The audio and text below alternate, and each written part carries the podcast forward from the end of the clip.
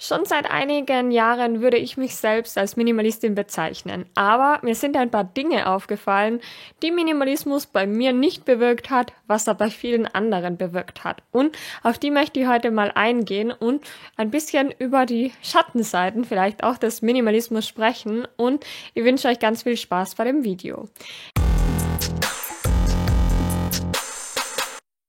Ja, hallo und herzlich willkommen zu einem neuen Video von Minimal Frugal. Die Uhrzeit ist mir scheinbar schon egal, denn es ist jetzt fast Mitternacht.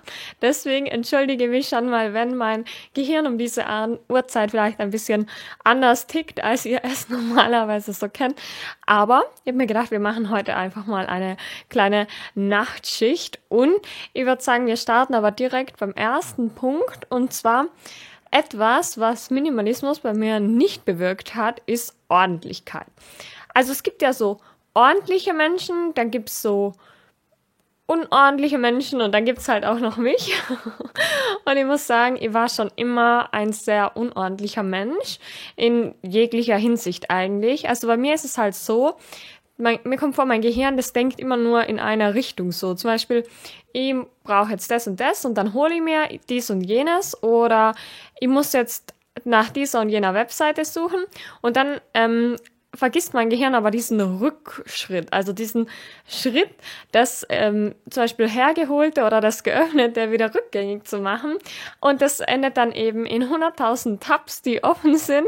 Vor allem habe ich erst vor einem Jahr oder so diese Funktion in einem neuen Tab öffnen entdeckt und da war es dann bei mir komplett vorbei. Und ja, bei mir ist es halt wirklich so, dass sie digital auf jeden Fall noch nicht minimalistisch bin und ich bin halt in real life so, dass ich auch, wenn ich nur wenig mit habe, einfach ein komplettes Ordnung äh, eine komplette Unordnung daraus kreieren kann. Und das ist wirklich faszinierend. Ich weiß auch gar nicht, wie das immer passiert, aber plötzlich ist halt immer alles unordentlich. Und da würde mich mal interessieren, ob ihr da vielleicht irgendwelche Tipps habt, weil ja, mich belastet diese Unordnung schon, aber irgendwie habe ich sie auch akzeptiert. genau, dann das Zweite, was Minimalismus bei mir noch nicht bewirkt hat, ist ähm, das Thema Veganismus. Also mir kommt halt vor, sehr viele Minimalisten werden im Laufe der Zeit zu Veganern oder sehr viele Veganer werden zu Minimalisten. Auf jeden Fall kommt mir halt vor, dass das beides so aus der gleichen Ecke stammt. Und ich muss sagen, ich esse schon um einiges weniger Fleisch als früher. Allerdings bin ich noch keine Vegetarierin und von Veganerin bin ich auch noch weit entfernt. Wobei ich zum Beispiel kaum Milch trinke. Also Milch trinke ich eigentlich gar nicht mehr. Früher habe ich jeden Tag in der Früh Kakao getrunken. Das mache ich gar nicht. Ich trinke auch keinen Kaffee. Ähm, ich trinke auch, oder ich esse zum Beispiel auch gar keine Eier, jetzt so bloße. Aber wenn die irgendwo drin sind, dann halt schon. Aber so Eierspeisen haben mir noch nie geschmeckt. Joghurt ist sie manchmal und ansonsten ist sie halt sehr, sehr viel Parmesan, wobei der ja auch noch nicht mal vegetarisch ist. Und genau, ich würde es eigentlich richtig, also ich, ich entdecke auch immer mehr vegane Alternativen, zum Beispiel so ein ähm, Soja-Sugo nehme ich sehr häufig, aber ich bin eben noch davon entfernt, vegan zu sein. Und trotzdem ist sie doch viel, viel weniger Fleisch als früher und darüber freue ich mich auch schon und ich finde, das ist auch schon ein Anfang und ähm, ist besser auf jeden Fall als nichts zu tun. Ihr könnt ja auch gerne in die Kommentare schreiben, ob ihr vegetarisch oder vegan seid. Dann etwas, was Minimalismus bei mir auch nicht bewirkt hat, ist, dass ich keine negative Einstellung zu Geld habe. Und das ist, glaube ich, auch etwas, was mich teilweise von anderen Minimalisten unterscheidet, weil mir kommt halt vor, dass ähm, Frugalismus und Minimalismus werden vor allem durch den bewussten Konsum verbunden. Also das ist das, was beide Lebensstile sehr gut verbindet, aber Frugalisten, die legen ja ihr Geld an, streben nach finanzieller Freiheit und bei Minimalisten wird das Thema Geld häufig außen vor gelassen, beziehungsweise sparen die sich auch oft durch ihren Lebensstil viel Geld, weil sie halt wenig konsumieren, aber sie leben für halt vielleicht in einer größeren Wohnung oder machen teurere Urlaub oder haben halt vielleicht andere höhere Ausgaben, was Essen gehen oder so angeht. Und ich glaube, sehr viele Minimalisten sind auch negativ eingestellt bezüglich Kapitalismus, Investieren und Co. Und da unterscheide ich mich doch auch ähm, ziemlich von anderen Minimalisten, würde ich sagen. Wobei ich glaube halt, dass das manchmal auch daran liegt, ähm, ja, einfach so einen grundsätzlichen Einstellungen oder auch was eben so die ähm, Formen Kapitalismus oder auch Sozialismus angeht. Und ähm, genau, da haben halt, da sehe halt oft sehr große Unterschiede.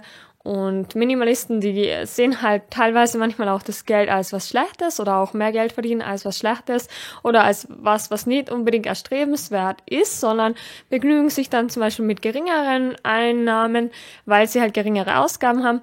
Und Frugalisten tendieren dann, glaube ich, doch eher dazu, ihre Einnahmen auch zu steigern, ihr Geld anzulegen und Co. Und genau, da bin ich auf jeden Fall auch immer noch dabei. Und noch etwas, was Minimalismus bei mir nicht bewirkt hat, ist so das Thema Slow Living. Und ich muss sagen, es hat sich jetzt schon einiges geändert, seitdem ich jetzt das Studium fertig habe. Also seitdem ich in meinem Krankenhaus den äh, ganzen Tag arbeite, habe ich auf jeden Fall schon mehr Freiheit, mehr Zeit. Ähm, ich glaube auch, dass sie jetzt die letzten paar Wochen, Monate nimmer so viel gearbeitet habe in der Wochenstundenanzahl, beziehungsweise hat sich auch einfach weniger angefühlt. Kann sein, dass ich trotzdem relativ gleich viel gearbeitet habe, aber es kommt ja immer sehr darauf an, wie sehr es einem Spaß macht.